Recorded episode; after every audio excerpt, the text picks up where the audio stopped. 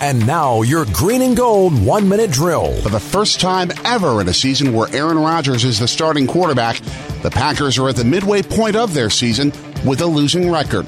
They're 3 4 and 1 after falling to the New England Patriots 31 17.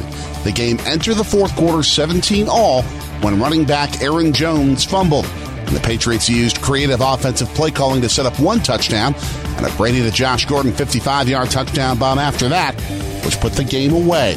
Adding injury to insult, the Packers leave the game with numerous injuries. An apparent right hand issue with Rodgers, Brian Bulaga and Kentrell Brice both with knee injuries, Kevin King with a hamstring issue, and Blake Martinez with an ankle injury. The Packers now have to regroup and figure out how to beat the Miami Dolphins.